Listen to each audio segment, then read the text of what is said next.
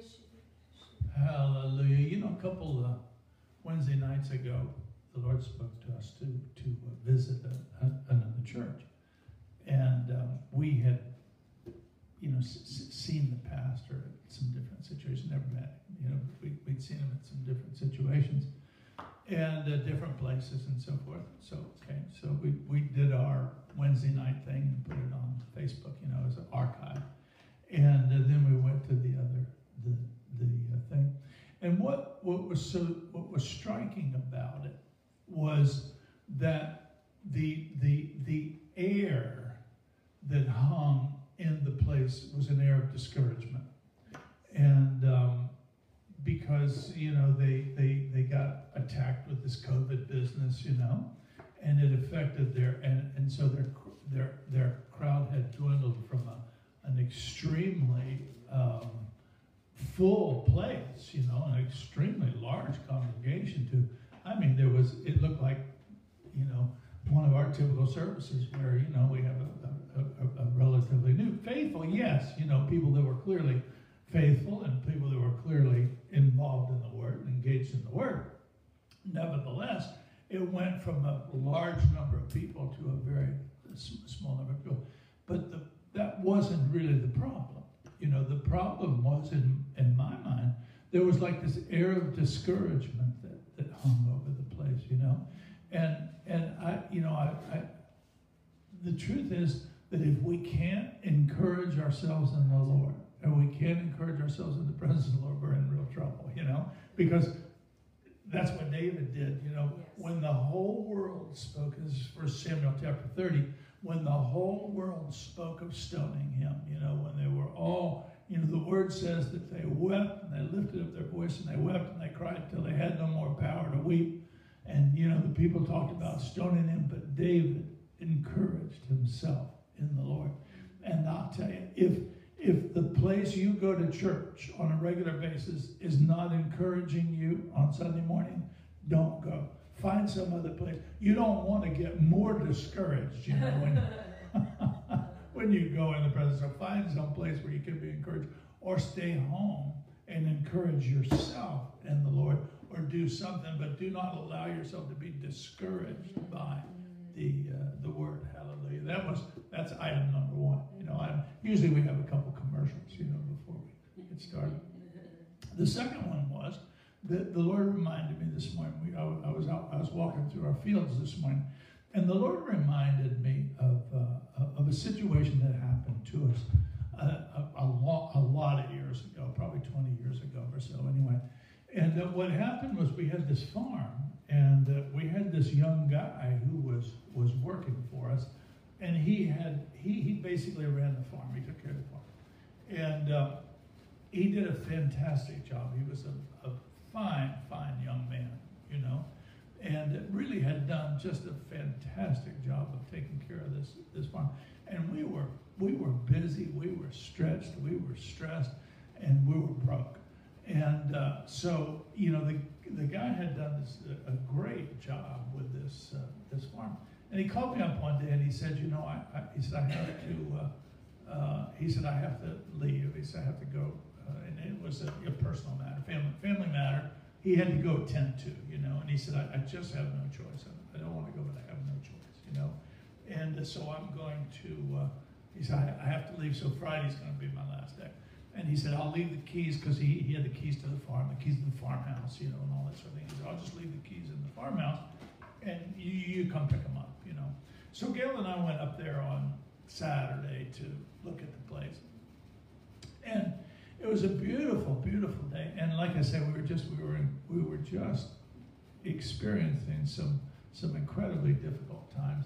And even that farm had come to the place where we didn't know how we could go forward on that farm, because we didn't have any capital to move forward with. So we went up there, and anyway, we're there, and it's a beautiful, beautiful day. And I'm sitting on the porch, and the Lord spoke to me, and the Lord said, you know, there's a dearth of the word over this place. You know, he said, you're not speaking the word over this place.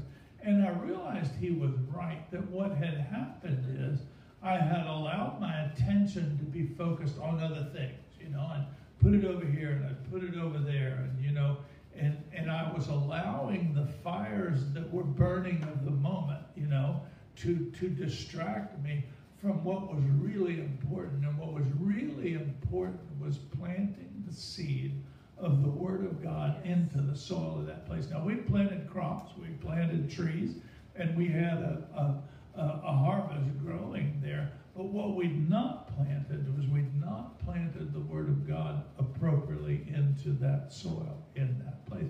And rightfully rebuked, you know, rightfully convicted. And we began that day to speak over that. We began that day to speak over that property.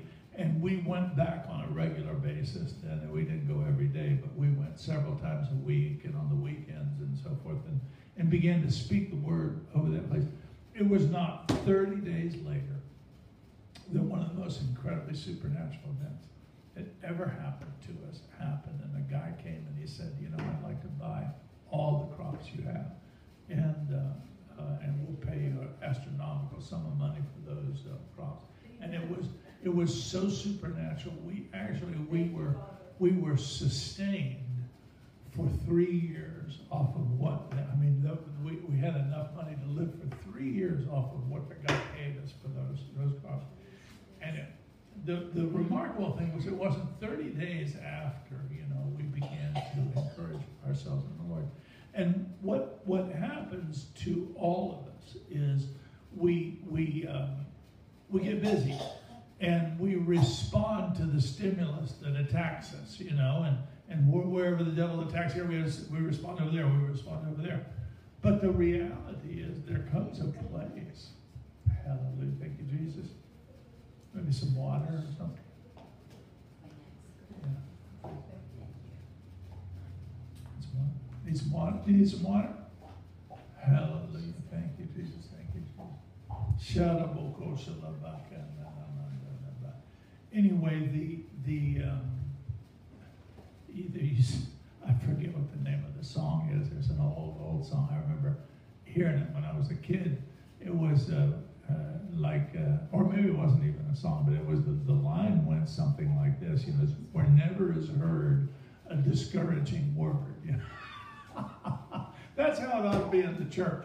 That's how it ought to be. That's how I believe it is in our place, you know, but I believe that that's the way it should be in the church. Yes. But the reality was that what God instructed us to do in that particular case is what we were not doing, which was to sow the seed of the word into the soul of that place. Because we'd done everything else we knew to do, but the word had not been sown into that place. And once again, it was not 30 days later we had the most incredibly supernatural event happen. One of the truly most supernatural events of our lives, and we've had many, but that was one of the most supernatural events of our life. And it actually transformed, by the relationships that we formed as a result of that, it just transformed our business. You know, that it took that business to some place where we would never have been able to get it. It was truly a remarkable thing, you know. And so I just encourage you, you know, whatever that situation is, whatever the circumstances and situations that you face, you know, you've got to put the word into those situations. You've got to plant the word as a seed and expect with confidence that the word is going to grow up. Two scriptures, and again, we're still in a commercial here. Two scriptures. One is James chapter 1.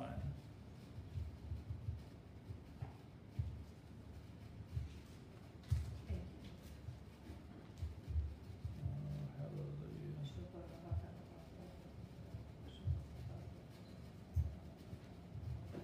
I got a new sword and it's still getting broken in here. Hallelujah. James chapter 1. My brethren, count it all joy when you fall into divers, and the word the King James says, my brethren, count it all joy when you fall into divers temptations. The word that is translated temptations there should have been translated tests. It's a better word. And my brethren, count it all joy when you fall into tests.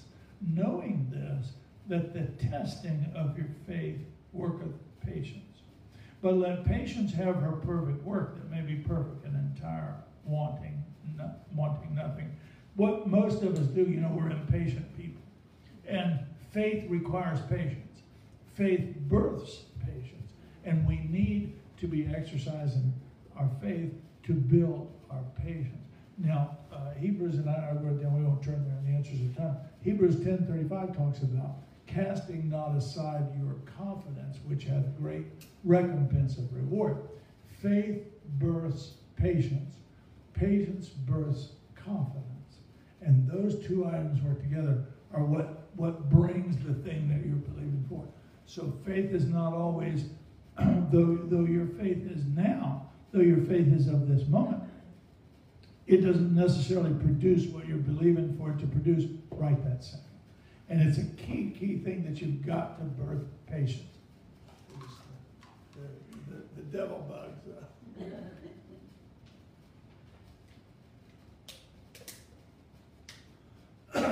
Excuse me. Thank you. Thank you. Anyway, faith and patience are the power twins. They work together. Without patience, faith will not stand long enough. And without faith, patience means nothing. Patience doesn't mean anything without that. So they're the power twins. They work together. But together they birth confidence. And, you know, I know you've heard me say this before. You know, faith represents what we believe. I mean, when we believe something, then we say, well, we have faith for it. But that's not the highest expression of our confidence in God. The highest expression of our confidence in God is the place where we know. And we come to the place, I don't believe it anymore, I know it. And when you can come to the place, like let's take healing, for example. When you come to the place where you know that he's your healer, you know that he's going to heal your body. You know, you may go to the doctor, you may take medication, you may do all of those things, but when you know that you know that you know that he is A, your healer, and B, he's going to do what he said he was going to do, you've come to the place where your confidence will produce the reward, because you're no longer believing it, you know. Now I absolutely know it. So that's our objective, is to kind of get over to the place where we know. Hallelujah. Okay. That's the end of the commercials, praise God. Everybody doing all right? You know, no one would know, from the sound of this place, no one would know that this is a Pentecostal group, you know. You know, we could do an amen. Amen, Brother Kev. Yeah. Amen, Brother Kev. Oh, let's try that. Let's everybody try that. Amen, Brother Kev. Amen, Brother Kev. Many years ago, I went to a denominational church, and one day this black guy comes in, and we didn't have many black people there, you know, very few black. You know, the church, it certainly at one time was one of the most incredibly segregated places on earth, you know, and so this guy is a black guy comes in, you know, and he sits down. And the pastor says something. He says, "Amen." And it's the only sound in the place, you know. And he says something. The pastor says something. He says, "Amen." You know. And one of the ushers came over to the guy and spoke to him, and you know, let him know that they didn't do that there. It's amazing, isn't it? It's absolutely amazing. Oh, hallelujah! Genesis 39. Yeah, for those of you that don't have your Bible, it's all right. I'll read it for you. Genesis chapter 39. And Joseph was brought down to Egypt, and Potiphar, an officer of Pharaoh, captain of the guard, an Egyptian, bought him of the hand of the Ishmaelites, which had brought him down thither. And the Lord was with Joseph, and he was a prosperous man, and he was in the house of his master, the Egyptian. Now we know from the previous part of the story that Joseph was the favorite son of Jacob. And he was sold into slavery. His brothers resented him, and they sold him into slavery. And so here now what we see is they're bringing him to Egypt, and he's a slave.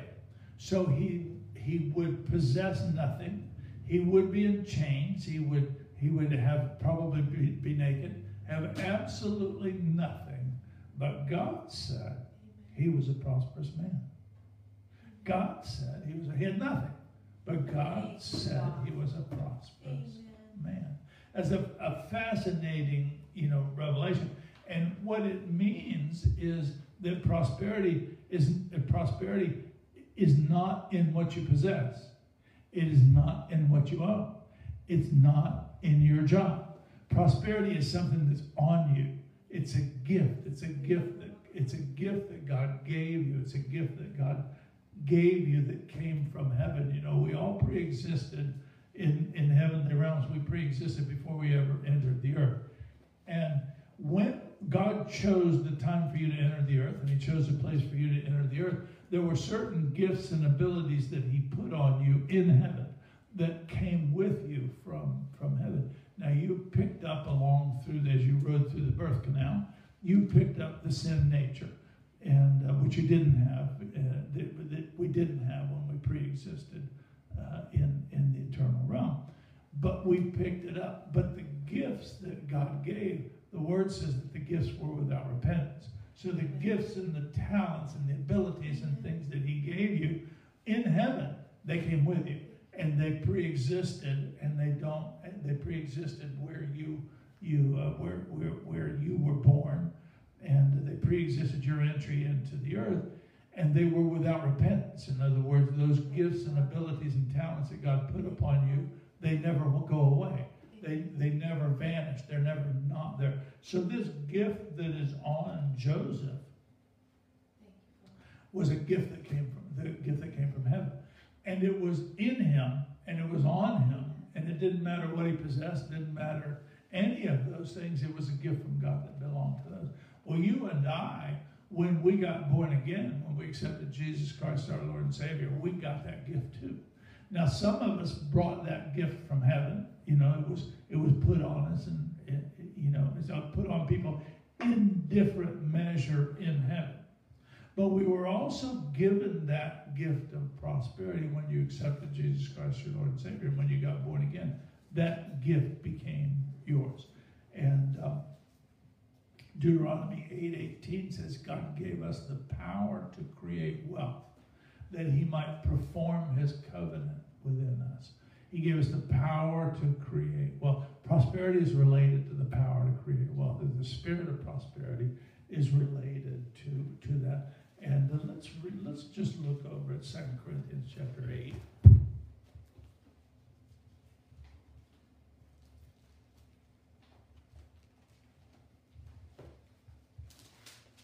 And the verse that I wanted to see, and we'll come back to this in just a minute, is 2 Corinthians chapter 8, verse 9.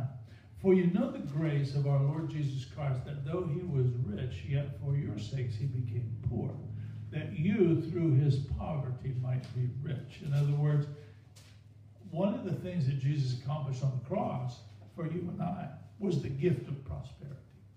He laid aside his divinity. That's how he became poor. He laid aside his divinity to enter the earth, came into the earth, for you and for me. He didn't come for him, he came for you and I.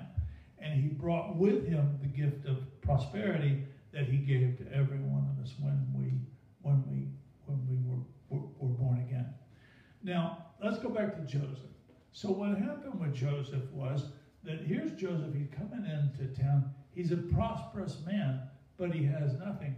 And what we see, in the interest of time, we won't read the whole story, but what we see as he enters the town, and as he begins to enter a new realm where he's going to dwell, and begins to enter into Egypt, certain things begin to happen, and all of a sudden that gift of prosperity begins to function on him. He goes to he's bought by Potiphar, who's the captain of the guard, and Potiphar puts him in charge of his household. And what happens is the household begins to flourish, and the household begins to prosper, and begins to prosper exceedingly mightily, until there's an incident with Potiphar's wife, and they put him in jail. Now, that gift of prosperity, though he had nothing, that gift of prosperity was functioning in that place. Unfortunately, he ends up, through no fault of his own, through nothing that he actually did wrong, he ends up in prison. And he's in prison for 13 years. And it's an incredibly supernatural event that gets him out of prison. But what happened in the meantime was that they put him in charge of the prison. He begins to manage the prison, and the warden allows him to run the prison because of the gift of prosperity that's upon him. And they all those people, they see that gift, they see that talent, which was a remarkable thing. Now, what's happening in that period of time is, here's Joseph. He's destined to ultimately become the leader of the covenant of God in the earth. And that's what he will become. But he's in the hole. He's in prison. He's stuck in a place that he did not deserve to be, had not done anything wrong, until the day that he's called by Pharaoh to interpret a dream.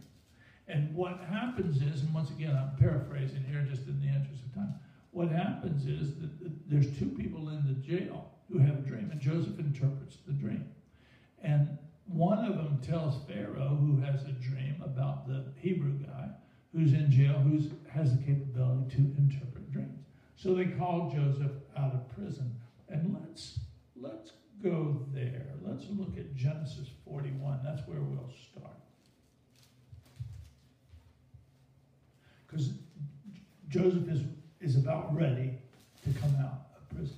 So it's clear that he's supernaturally put in this new place. He's supernaturally put in a place where he can prosper. And so Genesis chapter 41. Then spoke the chief butler unto Pharaoh, saying, I remember my faults this day.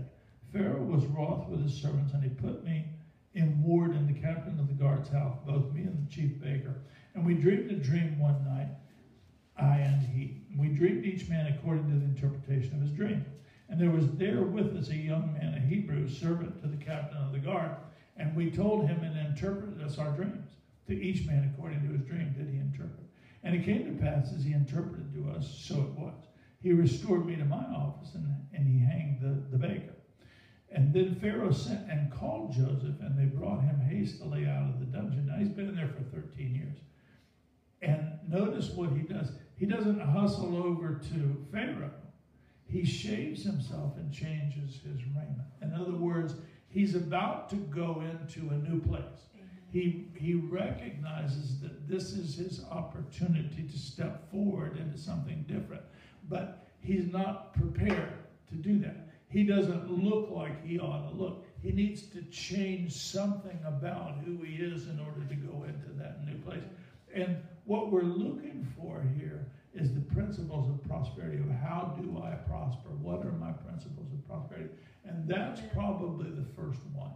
That if you're going to change the season that you're in from one of let's call it, not prospering like you should, to prospering like God intended that you would do, there's some sort of a change that's involved. Now, the Hebrews, they all wore beards and shepherd's clothing. Pharaohs hated shepherds. The Egyptians hated shepherds. So Joseph realizes, I'm going to have to make a change. If I'm going to get out of this place and I'm going to go to a new place, I've got to make some sort of a change. I've got to change the way I look. I got to change the way I act. Maybe I got to change the way I speak. It's a great principle that if you're going to move to the next place in your business or in your ministry or whatever it is, change is going to be required. And so what happens with Joseph, he embraces the change, and as probably as anxious as he was to get out of that place, he made the change first before he went over to to see Pharaoh. Now what happens at that point is he interprets the dream for Pharaoh, and he's supernaturally elevated to a place where he couldn't go. And that's, once again, it's a key principle of prosperity, that so long as you have submitted yourself to God, so long as you've committed yourself to God, he will take you to prosperous places you can't go by yourself. He'll take you supernaturally in ways you never expected. He'll take you faster than you ever thought that you could go. Let's go back to the story of the farm, and where God said, there's a dearth of the word over this place. You're not planting the seed of the word of God. What God was saying was, I'd like to do something for you. I'd like to do something supernatural for you. But there's a seed that you're going to have to sow. And the seed is going to have to be, you're going to have to plant the word of God over this situation. And he didn't say this, but the conclusion was, if you do that, I can do something for you. If you don't do it, I'm not going to do anything for you, because there's a requirement. See, the thing about the word of God, the thing about submission to the word of God, is it's a series of if-then equations. If you do this, then I will do this. Everything God does requires a seed. Everything that God does requires you to do something. You know, we talk about the free gift of salvation, and it is. There's a free gift of salvation. It was free to you. Jesus paid for it. I mean, it's somebody paid for that. It wasn't free. It just wasn't you who paid for it. And your deal is to accept Jesus Christ as your Lord and Savior, to believe in your heart, confess with your mouth Jesus is Lord. That's how you get saved. Now, so the if-then equation is, if you will believe in your heart, if you will confess with your mouth, you'll get born again. If you don't, you don't get born again. That's the deal. And so, you know, God, in his infinite wisdom, doesn't make allowances for the people who wanted to but didn't. He doesn't make allowances for those who knew they should but they never got around to it, or whatever. That isn't the deal. He draws a line there. And the deal is, you can cross the line by accepting, or you stay where you are. You stay you stay lost if you don't accept it. So it becomes an if-then equation.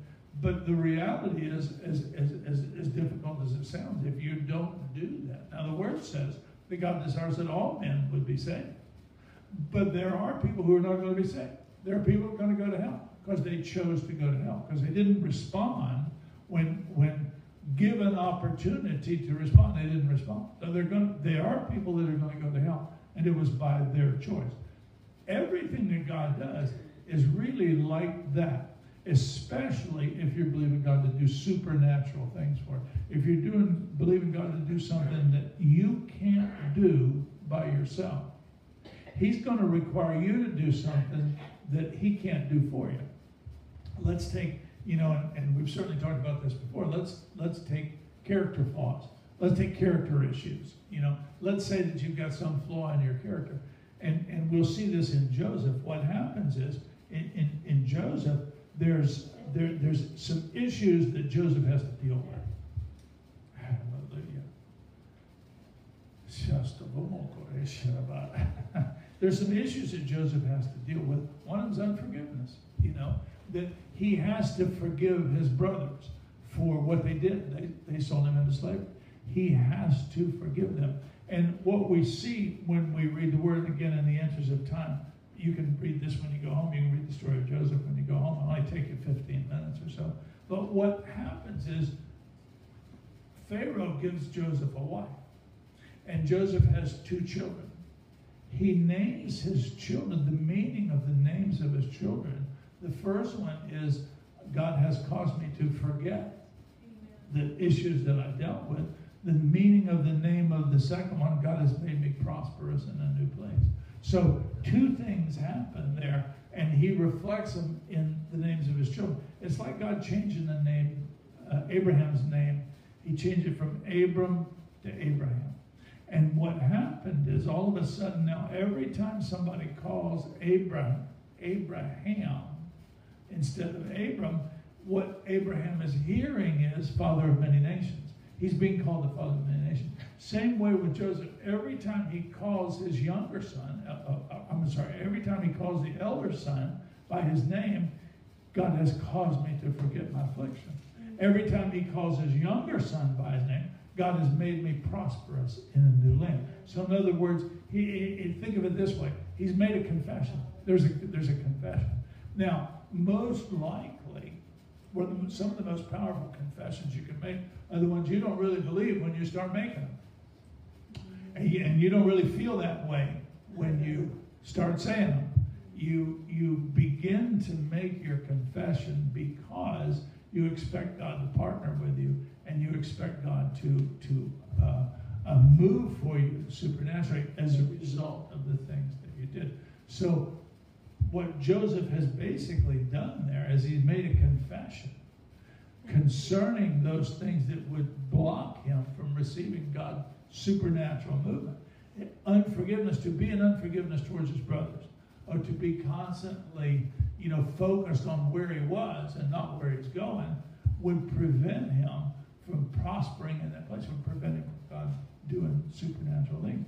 And there's a great picture there, and it's a wonderful picture. I remember, when and Gail and I, we've been married for 28 years, but I was married before and divorced, and I knew that if God was going to do something for me, I had to be able to forgive.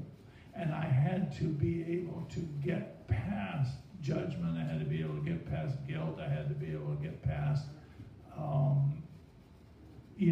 feeling offended and hurt or those kinds of things. And I had to forgive. And it took a while. It didn't happen overnight, But it was my confession. It was my daily confession that God was doing that for me. It was my daily confession that unforgiveness had been taken away. And what happened was, I don't know how, it took a while. It didn't happen overnight. But I want to say it took about 1.5 years. It took about 1.5 years of confession every single day. But eventually, one day, I realized it was done. It had been done. Because I was partnering with the Holy Spirit in that. That's what he wanted me to do. Let's go back to God saying, speaking over that farm. He spoke over the farm because he wanted me to do something. He wanted to prosper me. He wanted to bless us. Actually, I'm blessed because of Gail. I rarely ever say that, but one of the things that the Lord did when Gail and I got married, the Lord said, now she belongs to me, and I'm going to give her to you. And he said, I expect you to take care of her. I expect you to watch over her. And, that's been my assignment all these years, is to watch over her and take care of her. It also, I remember one morning I was in prayer, and I'm just giving you a little background here so you know the real story, the whole story. Because you don't see her all that much, but there's a real story. And one day I was out in my prayer time, and I was just thanking the Lord for the goodness, the wonderful things he's done. Incredibly prosperous things that God has done for us and so forth. And thank you, God.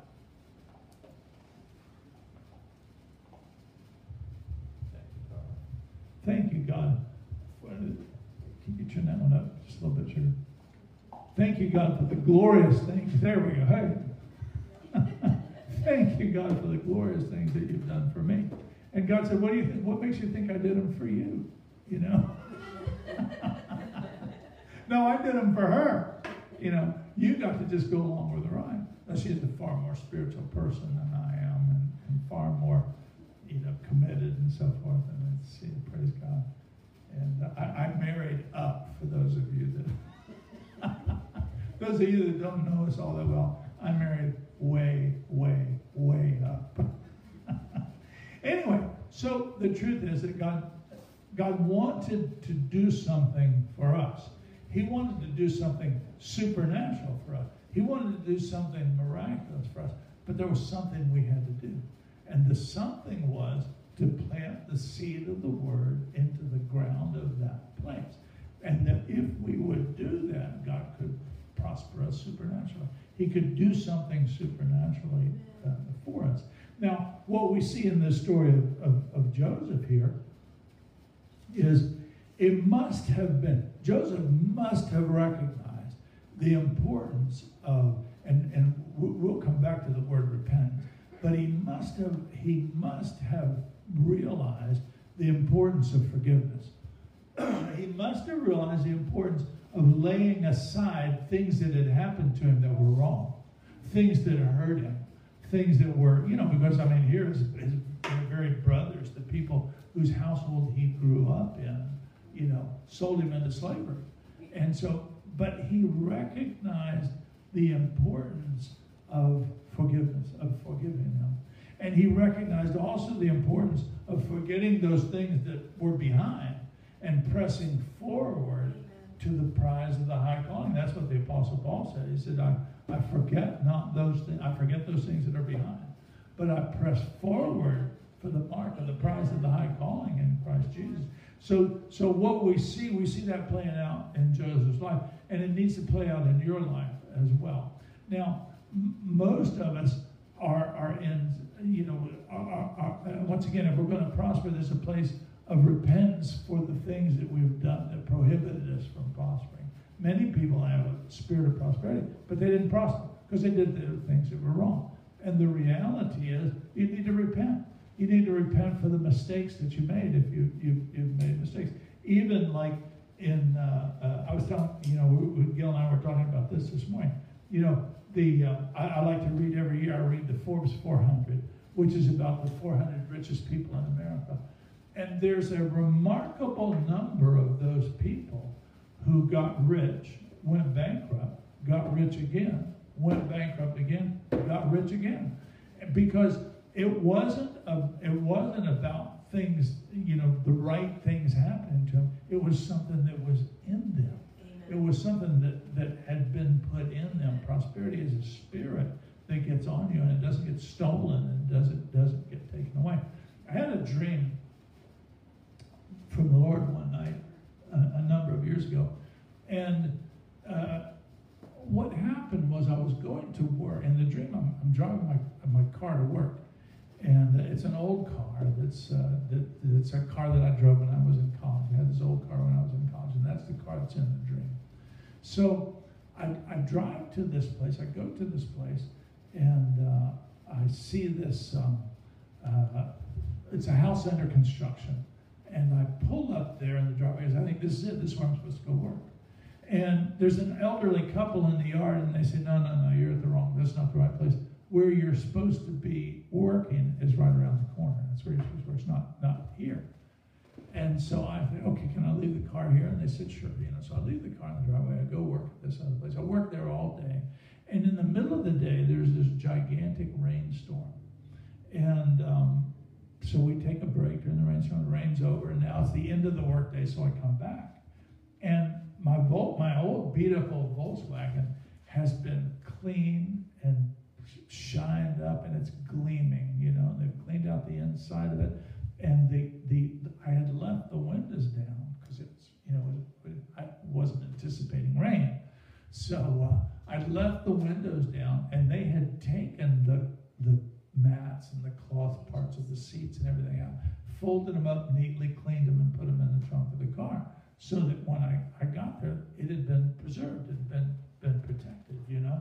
And so I said, thank you, you know, whoa, thank you for what you did for the car, you know? And they said, you know, well, we did more than we needed to do, but you had the keys, you took the keys. And the meaning of the dream was this, that there's a gift of prosperity that I put on you, but you have the keys. And you have the keys to start that car. And you have the keys to prosperity. And it's like, God, I want to do things for you, but there are some things I cannot do because you have the keys. You're the one who drives. You're the one who drives the car.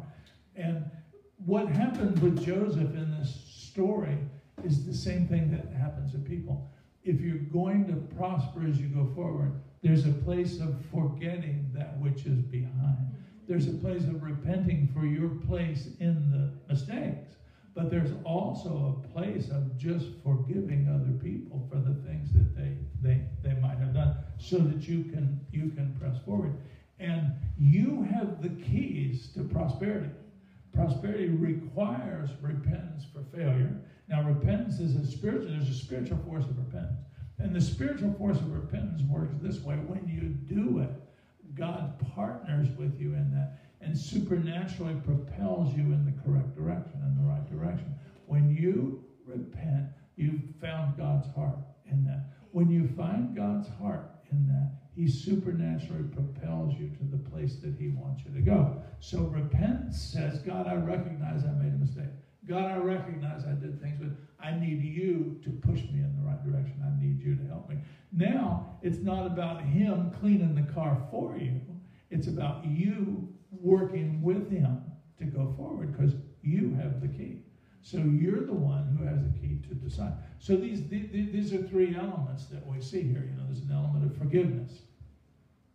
There's an element of repentance, an element of forgiveness, and an element of deciding to look at what's ahead, and I'm going to forget those things that are behind, and I'm going to decide to go forward. And once again, Joseph recognized, and we can take this, what Joseph recognized there was, if I name my children that name, I'm going to be saying it every day. Now, you and I, we can accomplish the same thing by our confession. Your confession is one of the most important things that you can do. What are you saying over yourself? What is the confession that you're making? You know, Hebrews chapter 3, verse 1 says that Jesus is the apostle and the high priest over your confession. And meaning that he's one of his present-day ministry functions or roles as he's seated in heaven is to receive your confession and to take it and to process it before it goes on to God. And so your confession, you will never prosper beyond the level of your confession. What did you say about yourself? What did you say? Now, and there's another thing, and let's look at it we just looked at it in Genesis chapter 41, verse 14. We looked at the protocol. As Joseph is going to the new place, he changes his appearance. He changes his thought process. He changes it. One of the most important things about a person is how they think. And sometimes you got to change the way you think in order to move to a different place. If you're going to move to a prosperous place and you haven't been in a prosperous place, you've got to change the way you think. You've got to begin to think like a prosperous person. The confession is a key element in being able to do that, to begin to speak over where you want to be, not what you are, not what you've seen in the past, but to begin to speak. And Romans chapter 4 calls that calling forth those things that be not as though they were. So to be able to change your confession, to change the things that you say, to change what you do. Now, let's look at verse 16 here. So Pharaoh says to him, you know, I want you to interpret the dream. And Joseph answered Pharaoh, saying, it is not in me. God will give Pharaoh an answer of peace. I want you to notice that what he did was, it wasn't about him. He wasn't saying he was going to do it. He was going to say that God would do it. That he gave credit where credit was due. He gave God credit for the things that God did. You cannot overstate the importance of being thankful to God for the things that God has done. Better to err on the side of being thankful to God even for the things He didn't do than, you know, better err on the side of being thankful and continuously thankful and I'm not sure what word I would use, gushingly thankful. Be thankful to God. Let God see that you're thankful. You know, and again, in the interest of time, we won't turn there. But there's a story in the Bible about lepers who come to Jesus. There's 10 lepers who come to Jesus, you know. And Jesus heals them all. And you know, what he said was, he said, go show yourself to the priest. Now, that was what the Levitical law said that a leper had to do, was he had to go to the priest and show himself to the priest to be declared clean. So what Jesus said to them was, go to the priest and show yourself to the priest. So as they're healed as they're going, and they realize, you know, we're clean, this leprosy is gone. There was one who came back to give God glory and thanksgiving. And what Jesus said was, you know, there's one who came back here. Where's the other nine? You know? And the one who came back, what happened was he was made whole. See, the other ones were not made whole. Thanksgiving is the seed to being made whole. You can enter into forgiveness of situations and circumstances that may have happened in your past, or mistakes that you made, or whatever. You can repent. You can be forgiven and not be fully restored. In other words, you can be carrying the burden of that thing even yet, because they're spiritual burdens. Sometimes they're spiritual burdens. But the reality is that thankfulness to God represents the seed to being made whole again. And that is such a key thing. Now, what Joseph does in this picture is he gives credit to God for the things God does. And we should do that too. But more than that, we want to make sure that we recognize what God does, and we want to recognize that we're thankful for it, and we express our thanksgiving before God. And it's the key. It's the seed to being made whole. It's the seed to going forward. Hallelujah. Thank you, Jesus. So those are some elements. Now, we see as we go forward, you know, and again, in the interest of time here, we see that Joseph sows. I mean, he not only does he forgive his brothers for having sold him into slavery, but he sows, he gives to his brothers. He bestows favor upon them. He gives them food to eat. He takes care of them. And eventually, when Pharaoh discovers that Joseph's father and family is still alive, he tells them to bring them and let them dwell anywhere, have the best of the land. They can dwell in the best of the land wherever they want. So there's a supernatural event that occurs there. There's a supernatural prosperity. There's a supernatural blessing. There's a supernatural deliverance that God did for Joseph because of those things. So, oh, hallelujah. You know, once again, prosperity is a gift. Let's look over at, and we'll end here today. Let's go over to 2 Corinthians, back to 2 Corinthians chapter 8, where we...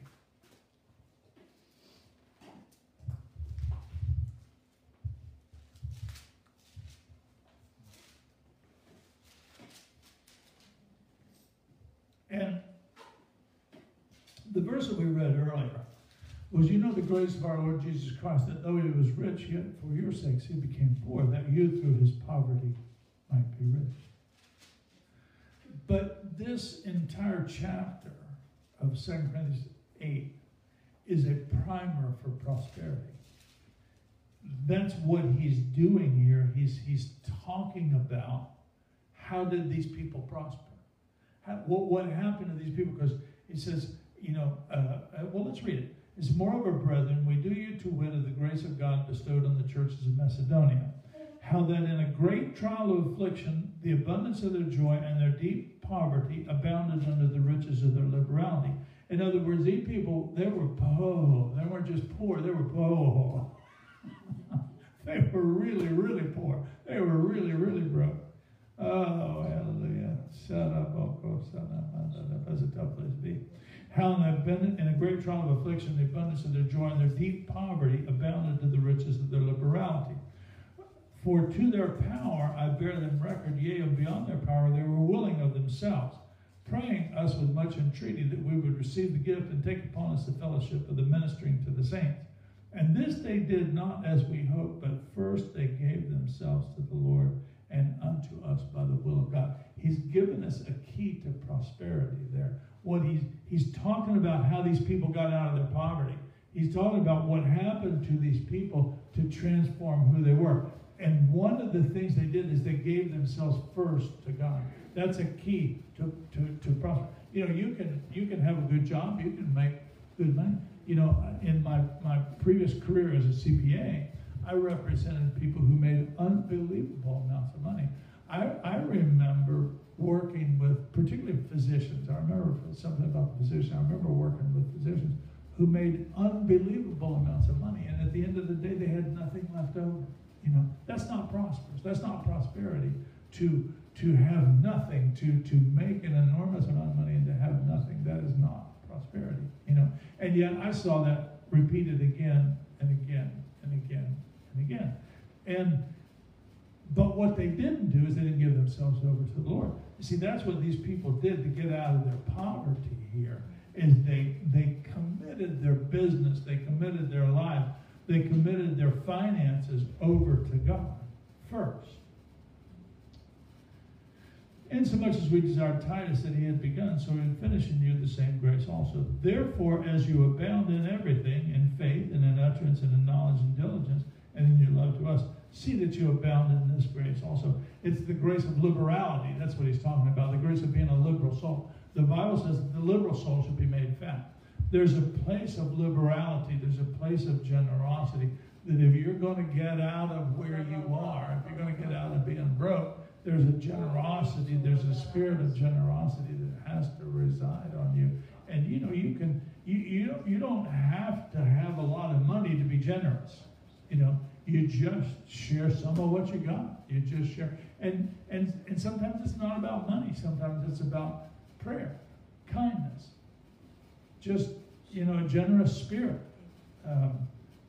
It is a key. What he's saying there is it doesn't matter what gifts you have. It doesn't matter what gifts you function in. You must have the gift of liberality.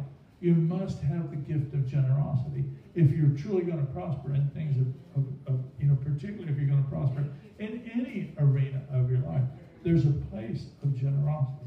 I speak not by commandment, but by occasion of the forwardness of others, and to prove the sincerity of your love. For you know the grace of our Lord Jesus Christ, that though he was rich, yet for your sakes he became poor, yet ye through his poverty might be rich. And herein I give my advice, for this is expedient for you who have begun before, not only to do, but to be forward a year ago.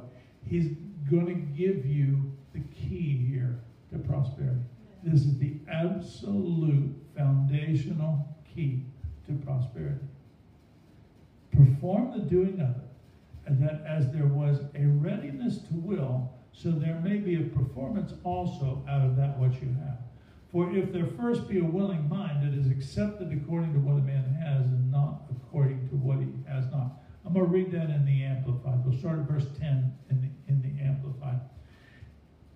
It is my counsel and my opinion in this matter that I give you when I say, it is profitable and fitting for you to complete what you began a year ago. Not only that you began to do, but you were the first to wish to do anything about it. So now finish it, that your readiness in desiring to do it may be equaled by the completion of it according to your ability and means. What he's saying there is that the most important part of liberality is to desire to be where God is, to desire to be involved in the work of God, to desire to do those things. And that if you have a desire to participate with God, if you have a desire to work with God in the things that he has, it's not the amount of the gift that you give. It's not the amount of the things that you do. It's the amount of the want to that you have. So the anointing for prosperity is not on the amount of the gift. The anointing for prosperity is on the want to. And what happens is when you want to participate with God in the things that God does, God will want to respond to you. Amen. Supernatural. And it's an extraordinary principle, because you know most of the places where we go to church, you know, well, you know, if you want something big from God, you know, you got to sow a big seed, you got to give a big gift. That may be true, but the seed may not necessarily be money. It may be the want to. It may be changing what you want to do. It may be changing. You know, I remember this goes back a number of years ago. I felt that my love for God was not developed as it should be. That I wanted to love God more. That I wanted to have a passion to serve Him more than I did. And that I felt like there was just a part of me that was just a little colder than it should have been, you know? And I didn't have that passion to pursue the things of God. And so I sowed a seed to somebody that I thought had that, somebody that I wanted. I sowed a significant seed to that person. And I told him what I was, you know, believing God for.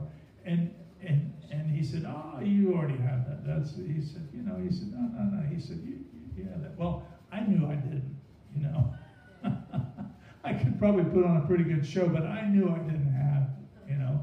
And that was the reason that I was sought for that. And I believe that God honored that, you know. And I don't think there's anybody alive that loves God more than I do. There's nobody that has more of a passion to serve God, more of a passion for the things of God, and more of a passion for the presence of God. But it took a seed. You know, it took recognition that something was wrong. It took recognition that I needed to move if that's where I want to go, because that represented the key to the prosperity that I really wanted. The prosperity, and we're talking about prosperity here, the prosperity that I really wanted was not to have a lot of stuff. It was to have joy. It was to have peace. It was to have a freedom from want and a freedom from worry, but a confidence that I could pursue the things of God and that He would respond. I mean, at the end of the day, you cast not aside your confidence, which has great recompense of reward. And somehow you got to get over to the place of confidence that God is going to do something for you. And I can tell you this, that if you pursue God with a passion, He'll pursue your stuff with a passion. Psalm 37:4 says, "Delight yourself in the Lord, and He will give you the desires of your heart."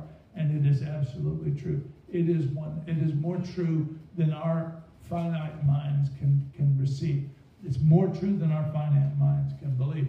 That if you love God with all your heart, if you pursue Him, if you have delighted yourself in Him, there's nothing He won't do for you. And it's not about wants and it's not about needs. I mean, let's face it, none of us really function in wants and needs, you know. I mean, what does it really matter if you just got a roof over your head and you just got enough to eat? You know, that's not what life's all about. You know, life's about the things that you enjoy, the things that you desire, the things that you want. You know, that's what life's really all about. And what He's saying is, if you want to truly experience a fullness of God, of life, you have to delight yourself in the Lord. If you truly want to know joy, if you truly want to know fulfillment, the solution is delighting yourself in the Lord. Oh, hallelujah. Let me just call on the good-looking woman in the front row here. Hallelujah. Hallelujah. And I'll say that she was a prize. She was. Hallelujah. As Pastor Kevin was talking, we're getting ready to receive the offering today. And I was in Psalm 119, and it's a long passage this morning. I just was going through because I grab a hold of Psalm 119 and take a lot of healing scriptures from there. But as he was speaking about prosperity, in Psalm 119, 161, it says, "But my heart stands in awe of thy word. I rejoice at thy word as one that finds great spoil." Right. And so we desire His word, and we know that when we grab a hold of His word, that it's more valuable than silver and gold.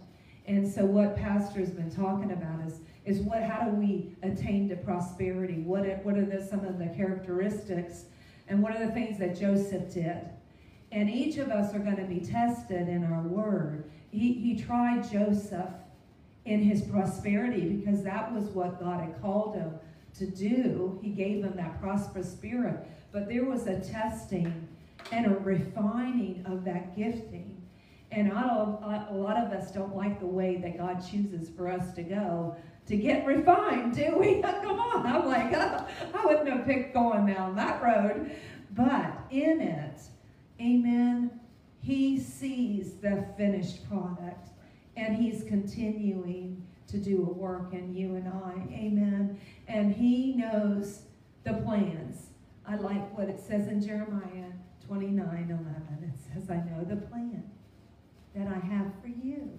It's a good plan to give you a future and a hope, amen. It's an his expectation for us is not to take us out, but to get us in, amen, into the good life, hallelujah. And so as we bring our tithes this morning, hallelujah, honey, you're going to come, we're going to pray over. We just thank you. It's a privilege to bring our offerings to the Lord. And again, as Pastor Kevin was talking about, the seeds that you sow, today he's may not be dealing with you on finances. It's forgiveness. It's I need to let some things go. I need to forget the former. I need to take hold of the new things. For us, we believe this year is a year of souls. Amen. Years ago, Caleb had written in a verse, he who wins souls is wise. I took a picture of it because he had it written in that, and I don't even know, he must have been 6 or 7, but he had it. That was a scripture, and wise was W-I-Z. Amen. Hallelujah. But this year, we are going to see some souls come into the kingdom of God. Amen. And we believe that's what he has said he wants us to sow to. And so we are yielding ourselves this year to the revivals that you'll hear about that we're going to be doing here in Vero Beach and in Sarasota. And because we want to have our seed in and our finances in what God says for this year. Amen. And so we've sown it here and we've sown it there, but this is where he says, I want you to sow into this for the new season. Amen. And so we want to be the first to be a part of it. And you'll have opportunity to earmark what you send to us for this these revivals that we're going to do coming in February. Amen. And we are going to see a harvest of new converts. And they have to go somewhere. So that means some churches are going to get some people, and you've got to be ready for them. So those of you that are watching today that are looking for more people to come, but you know, we are going to bring in new babies. We love babies, don't we, honey? We love children. We love babies. Amen? And so we're going to see some new babies come in. And that means we're going to have to feed them. Some of them need to be fed on the breast, with the milk of the word and not the steak of the word. So we're open to make those changes because we want to be a part of what God's doing in this hour. We want to be right in. We don't mind if we're in the front, the back, the behind, cleaning the toilets. We just want to be in what God's doing in this hour. And so when you bring your tithes and your offerings to the Lord today, we know that he wants to increase you. Amen. But we know that why we stand here today, intact in our mind, healed, come on, our children intact, hallelujah. This property here is because of God's faithfulness to us, to show us what to do in each of these steps in our lives. Amen. And we look to his word, and he gave us what to do today. Amen. And he's not a respecter of people. If he did it for us, he'll do it for you. Amen. Hallelujah, Pastor. Gail was reading from Psalm 119. Psalm 119 also says, open my eyes that I might behold wonderful things out of thy law. You know, sometimes just, you know, we've all experienced this. You know, you try to read the word and you get a spirit of slumber comes over you, or or it's just difficult to understand. But if you'll pray, open my eyes that I might behold wonderful things out of your word, all of a sudden you begin to see the things you need. What will happen is the Holy Spirit will begin to partner with you so that the things that you do see are very simple. Things that just open the Bible. It's a simple Amen. Yeah, it's a simple thing. Oh, hallelujah. Father, thank you that your word says that you open the windows of heaven, you pour out blessings you've not room enough to receive, and you will rebuke the devourer over the tither. And I thank you that your word is sure, your word is true. It means exactly what it says. And then over and above, exceedingly over and above. So God, we just thank you. We bless you. And hallelujah. Thank you. I want to read you one more passage here before we finish. And so that's the covenant of the tithe. That's a promise over the tithe. But then he goes on, and that's in Malachi chapter 3. But then he goes on in verse 13, Malachi chapter 3, verse 13. He says, your words have been stout against me, said the Lord. Yet you say, well, we've spoken so much against you. You've said it's vain to serve God. And what profit is it that we've kept his ordinance and we've walked mournfully before the Lord of hosts? Now we call the proud happy, and they that work wickedness are set up. But yea, that they that tempt God are even delivered. Then they that feared the Lord spake often one to another, and the Lord hearkened and heard it, and a book of remembrance was written before him for them that feared the Lord, and that thought upon his name. They shall be mine, said the Lord of hosts, in the day when I make up my jewels, and I will spare them as man spareth his own son that serveth him. The word remember, the spiritual word, the biblical word remember, doesn't mean just to cause you to remember. It means to bring you up to mind so that he can do something for you. So if you read it in that context, they that feared the Lord who spoke often one to another, put themselves into the place. And those that talked about the Lord, talked about the things of God, what happened is they put themselves into a place for God to remember them by doing things for them, by doing supernatural things. Right? He's a supernatural God. That's who he is. That's his mark. That's his brand, is the supernatural. And he wants to do supernatural things for you, but he requires permission. I mean, that's the reality, is there's a permission that is required in order to do supernatural things. And that permission is you delight yourself in him. You speak often about it. You give him credit. That's what Joseph did. Joseph said, no, it's not going to be me that gives the dream interpretation. It's going to be God that gives the interpretations. All those things come forth from God. So I encourage you, thank you so much for joining us today. The Lord is good, and his mercies endureth forever. Hallelujah. Thank you, Jesus. Thank you. Thanks for joining us. We'll see you tomorrow at 10:30.